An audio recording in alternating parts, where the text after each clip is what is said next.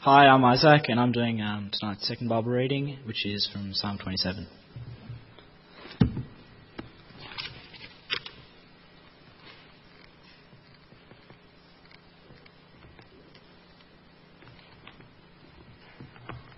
Psalm 27.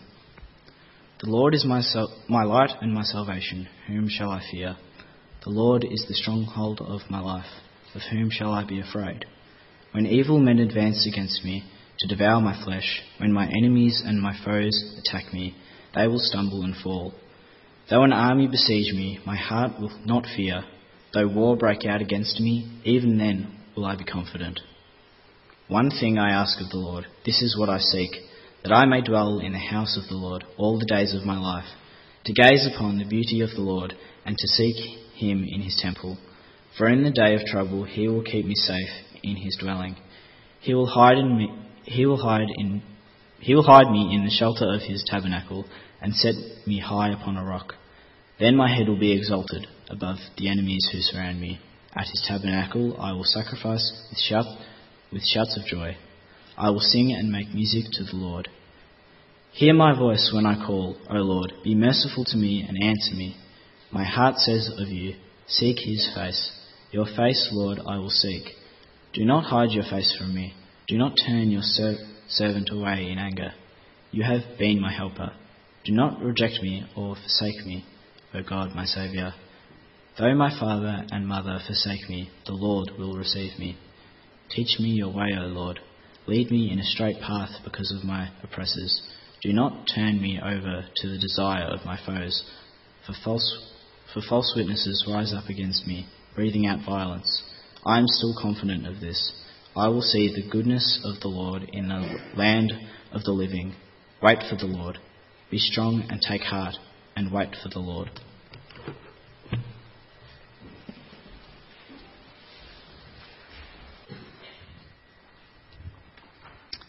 Thank you, Isaac.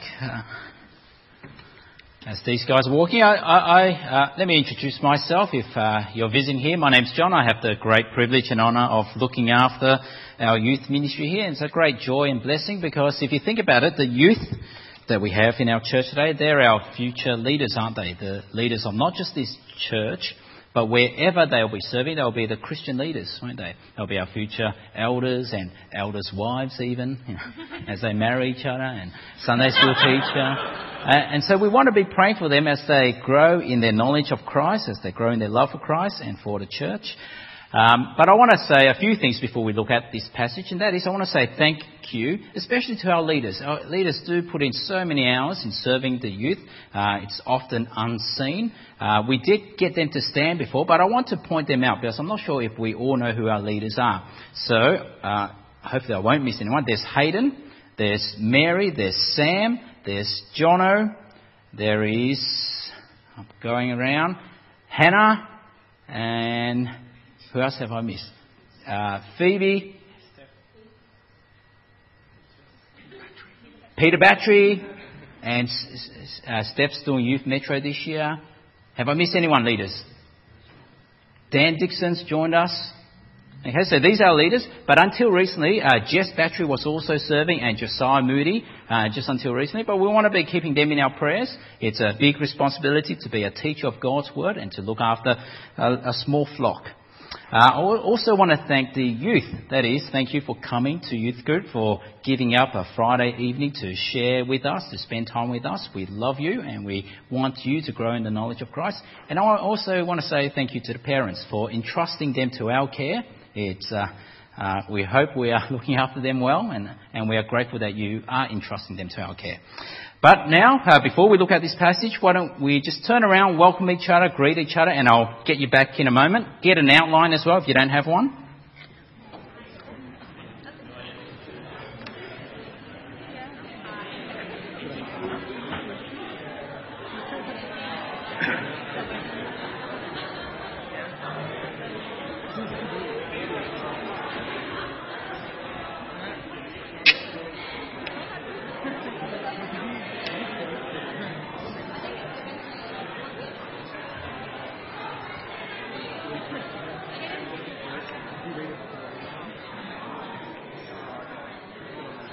Okay,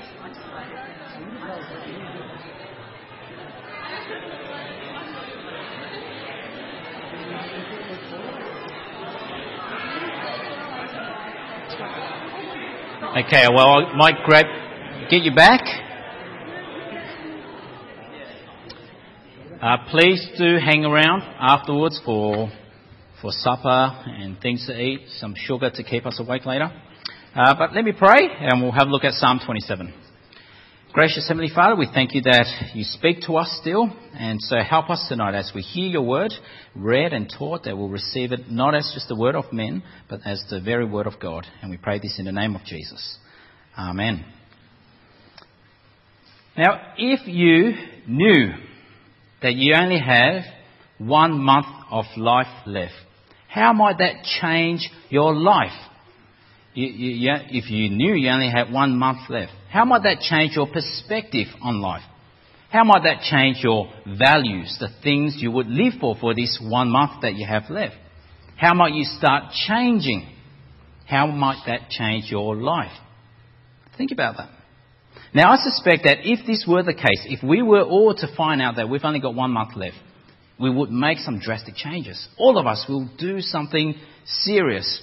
And that's because we want to make use of our time, maximise the time that we have left. We want to maximise the significance of our life if we only have 1 month left. We want to maximise whatever we can maximise in this 1 month that we have left. And so for many of us, I suspect that it will mean something like this. If I only have 1 month of life left on this earth, I will want to live fearlessly. For my 1 month of life left, I will want to start living fearlessly.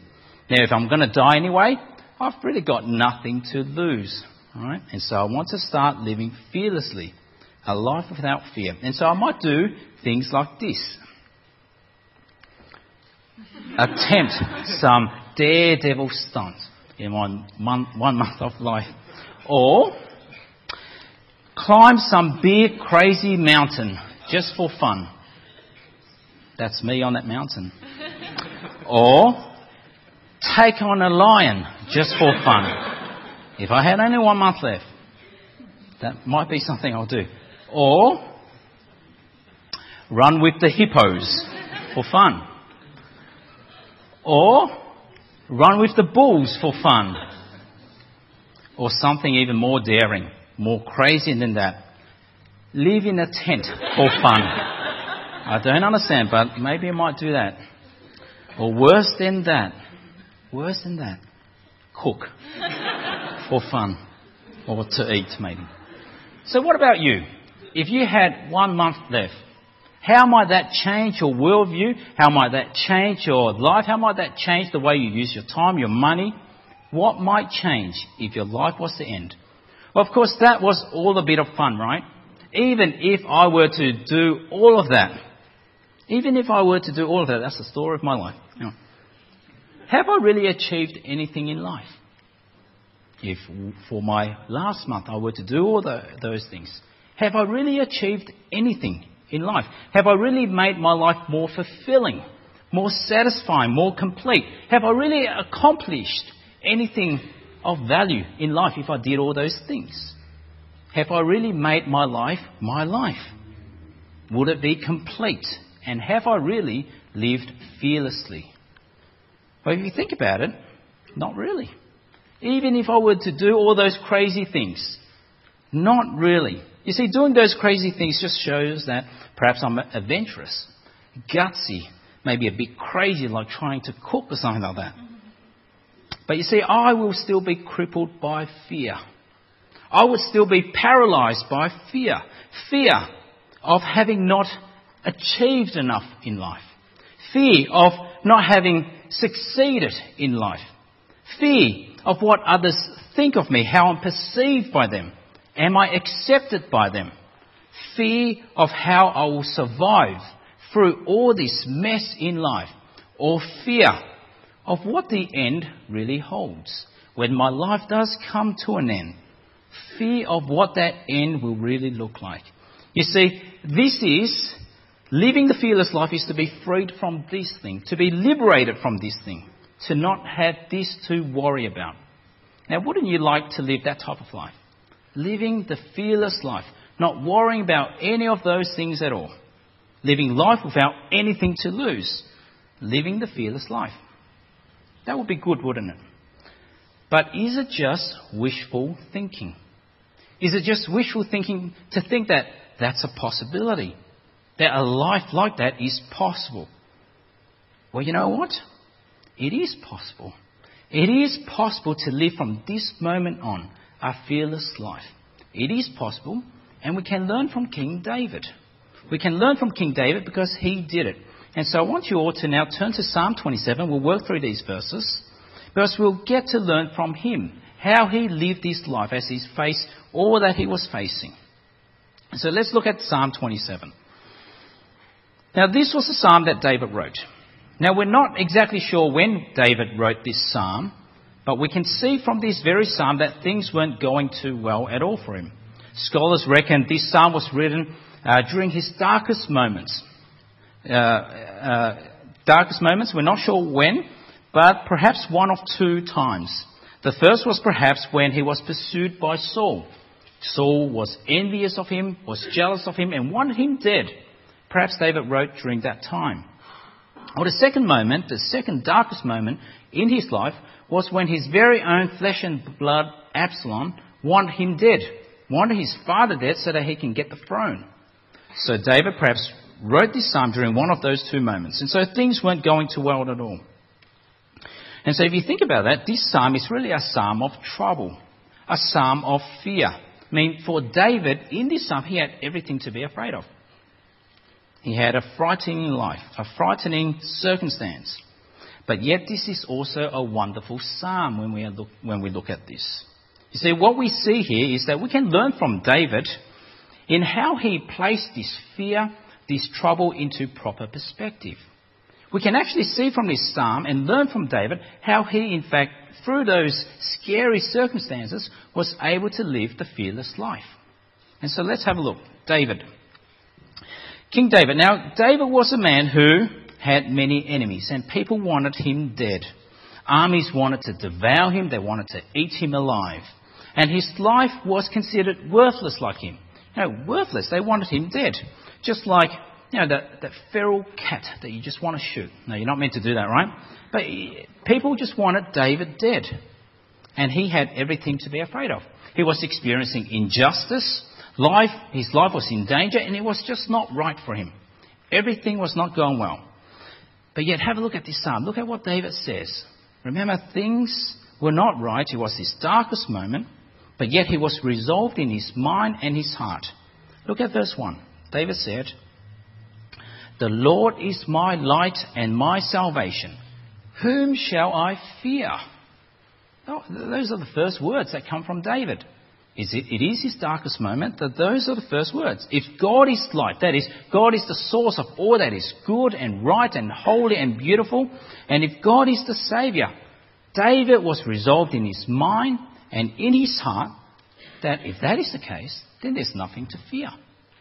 Have a look at verse 2. "When evil men advance against me to devour my flesh, when my enemies and my foes attack me, they will stumble and fall." You see, David was resolved. He knew if God is the light, if God is the salvation, the stronghold, that his enemies, they have no foothold. They cannot stand. They will stumble. And in verse 3, "Though an army besiege me, my heart will not fear. Though war break out against me, even then will I be confident." You see, David, in his darkest moments, being pursued, people want him dead. People want to eat him alive. He said these words. This is fearless living, isn't it? Fearless living. All around him were enemies wanting him dead. But yet he said, "Whom shall I fear?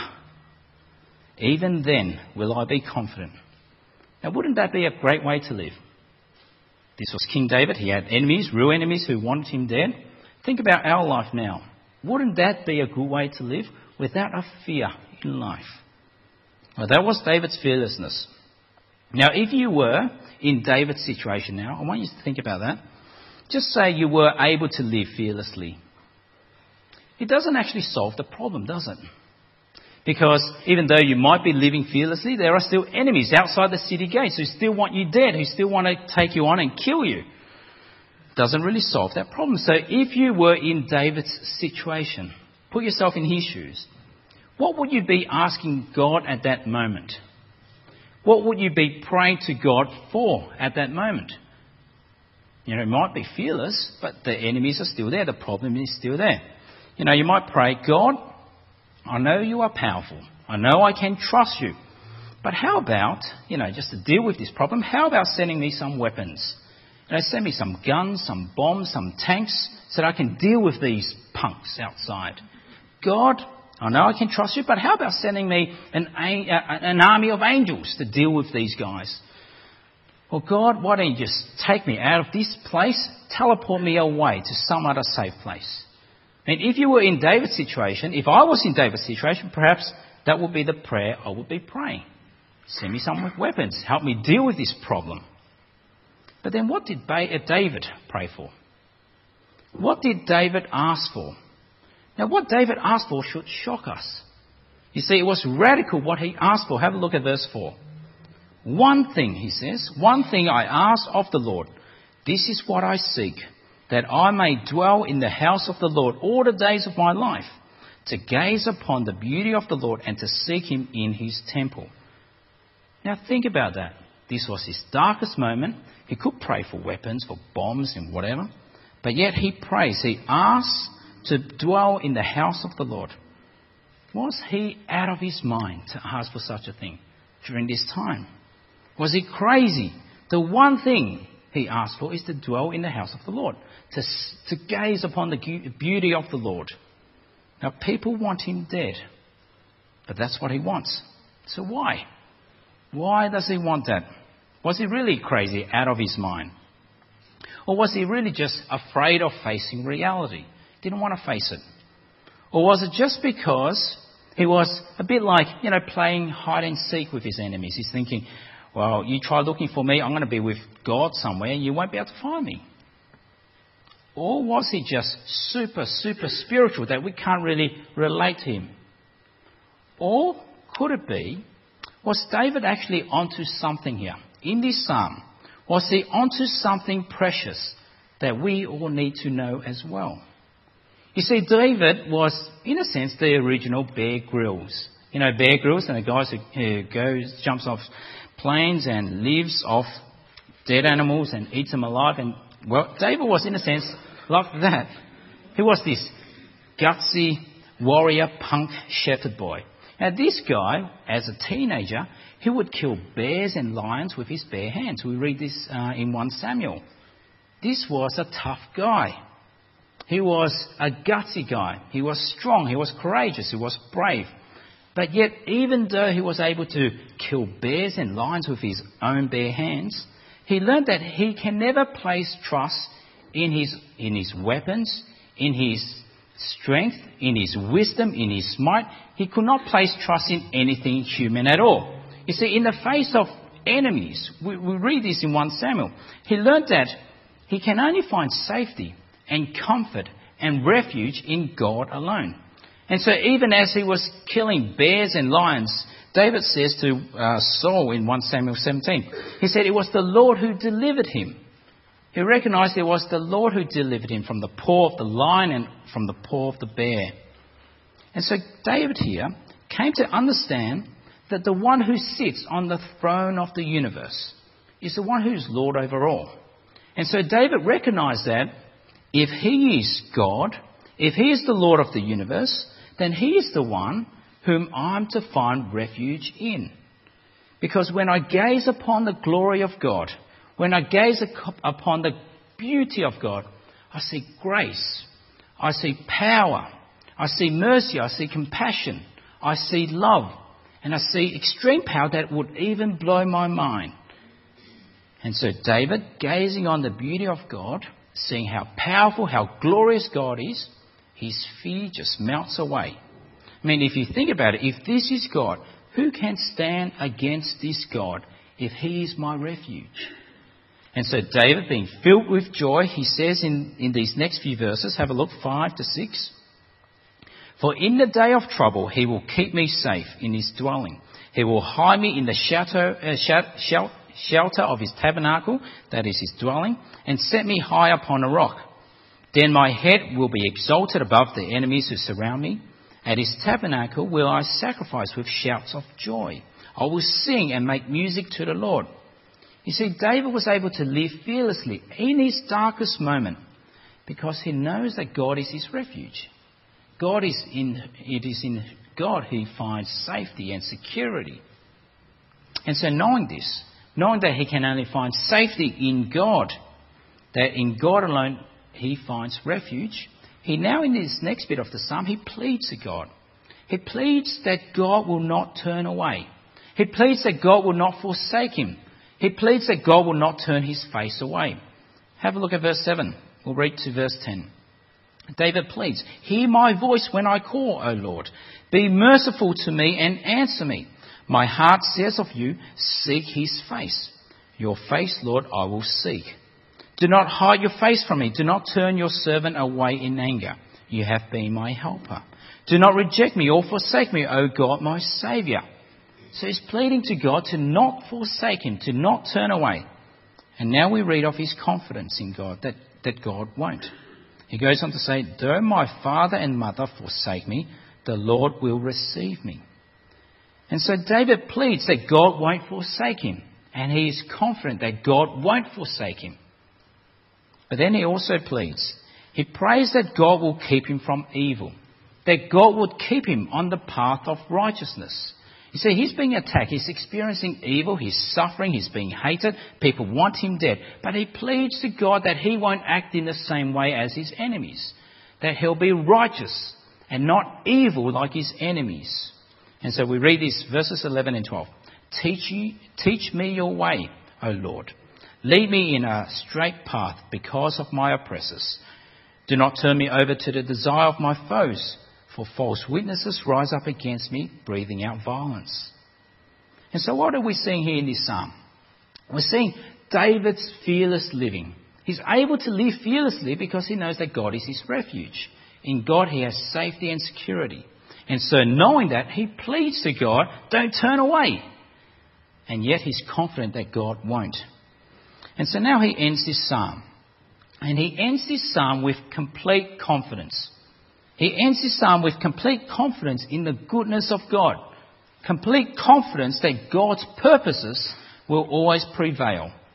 And so he takes heart. The last two verses, have a look, 13 and 14. "I'm still confident of this. I'll see the goodness of the Lord in the land of the living.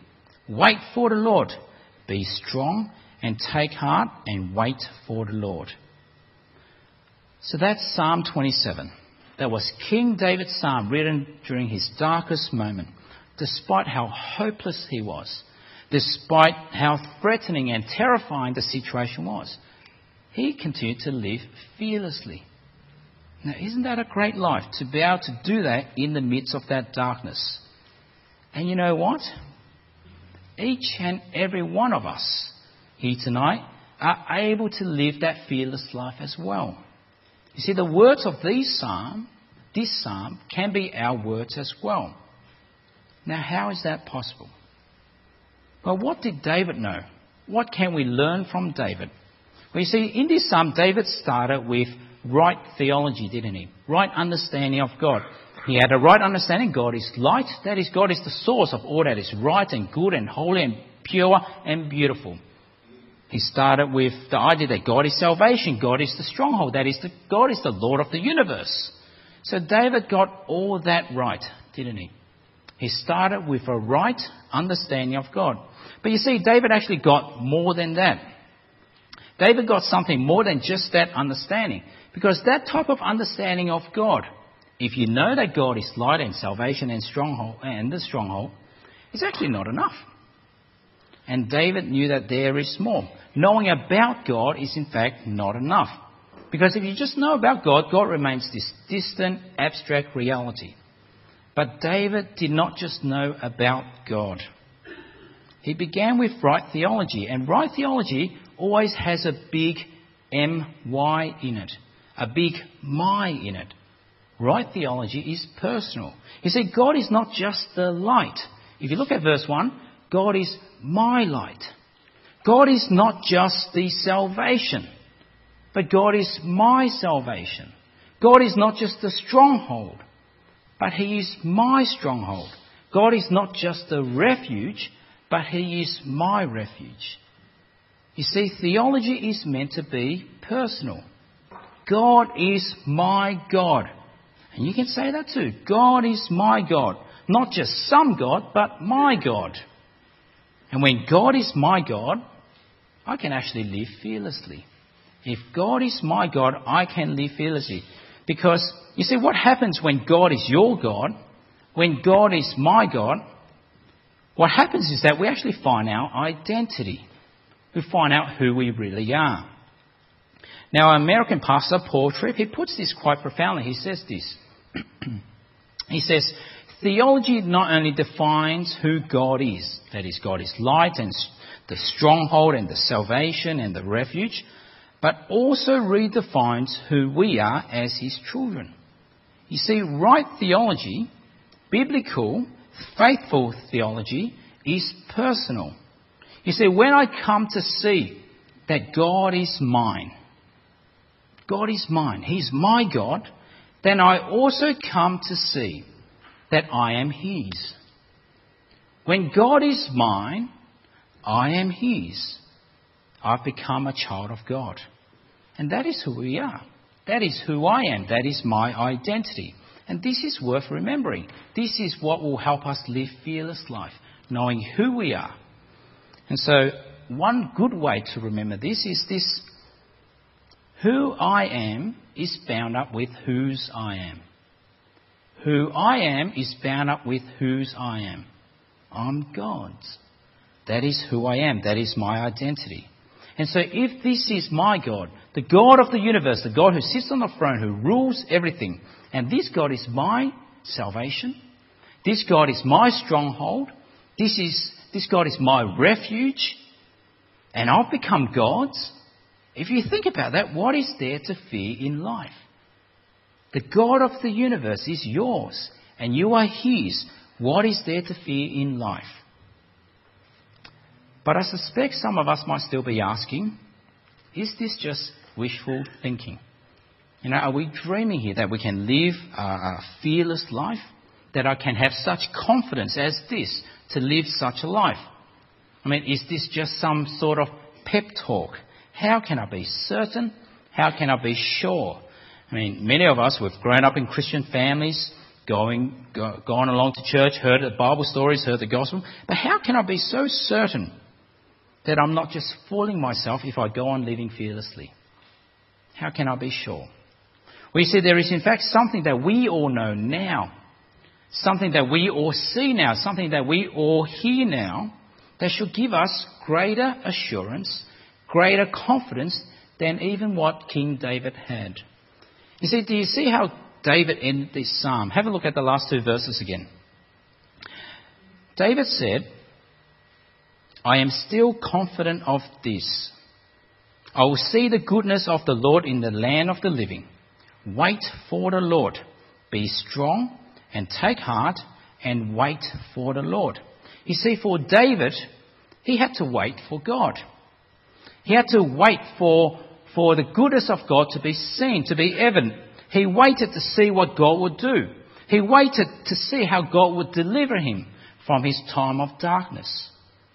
But what's different for us today is that there is no more need to wait. You see, because we have seen the goodness of God. We have in fact seen what God has done in history. We have in fact seen how God has ultimately delivered this world from darkness. And that was, of course, when God sent his very own son, Jesus Christ, who walked to the cross, who hung there on the cross for us, for the world. We have seen the goodness of God. We don't need to wait any longer. We have seen the goodness of God when Jesus hung there on the cross, when he hung there to bear on his body all the darkness of this world, all the terrors of this world, all the horrors of this world that we deserve. Jesus took it all. And remember what Jesus said when he was hanging there on the cross. He said, Father, Father, O Lord, my God, why have you forsaken me? You see, the Son was forsaken by the Father so that we will never have to be forsaken. And if you look back at this psalm, that was David's greatest fear. He pleaded that God would not forsake him. Remember that, verse 9. Do not hide your face from me. Do not turn your servant away in anger, but do not reject me or forsake me. You see, that was David's fear, but it's no longer our fear because the Son of God was forsaken so that we don't have to. God will never turn his face away from us. God will never turn his face away from us. He will never forsake us because the Son was forsaken. And because of that, we can say, like David, this is my God. He is my salvation. He is my stronghold. He is my refuge. And so if God is willing to do all that at the expense of his Son for us, you must think, what is there to fear in life? Really, what is there to fear if God is my God? And so isn't this the life we all want now? You know, living the fearless life. Not just when I find out that I've got a month left of my life and then start living fearlessly then. We can actually start today. To live every day of our life fearlessly because God is my God and I'm his. You see, we can. We can do this. The words of this psalm can be our words as well. The God of the universe, the one who sits on the throne with all power, is my saviour, my salvation, my refuge. You see, we might try to do gutsy things. I just want to show this again anyway. But that's just a gutsy life. Adventurous life doesn't achieve anything.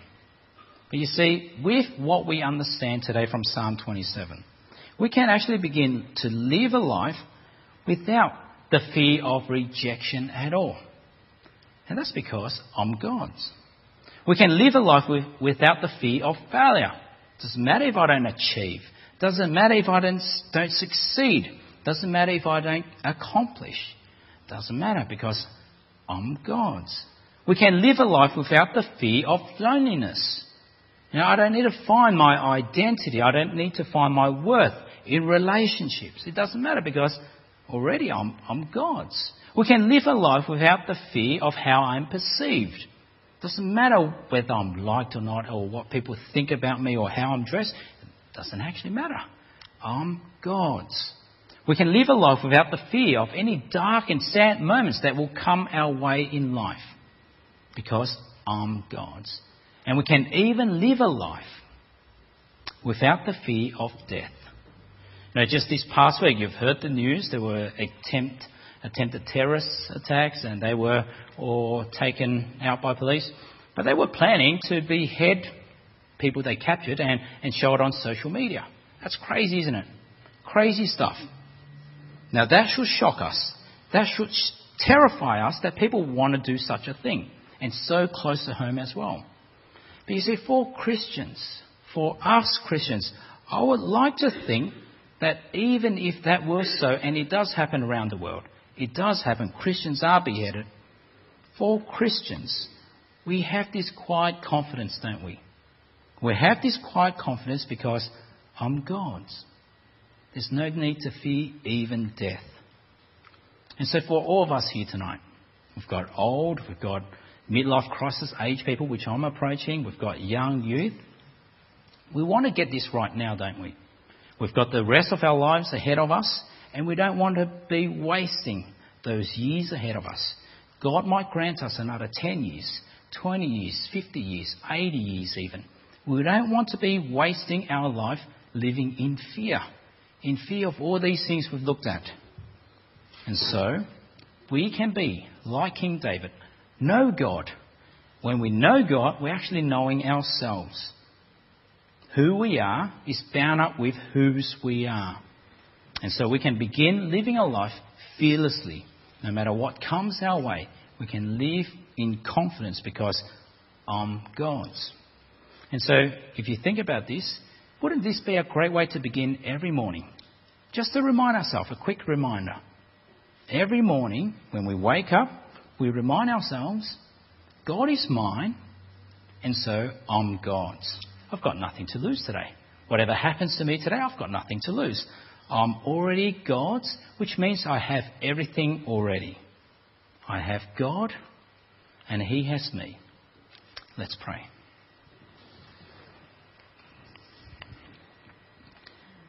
Gracious Heavenly Father,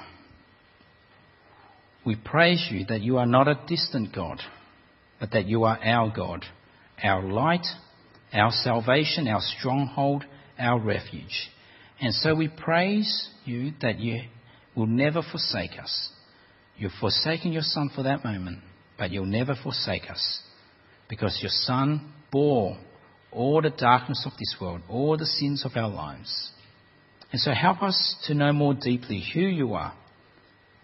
And so help us know more deeply who we are in relation to you. Help us all to live a life with confidence, living fearlessly, because we are yours. And we pray this in the name of Jesus. Amen.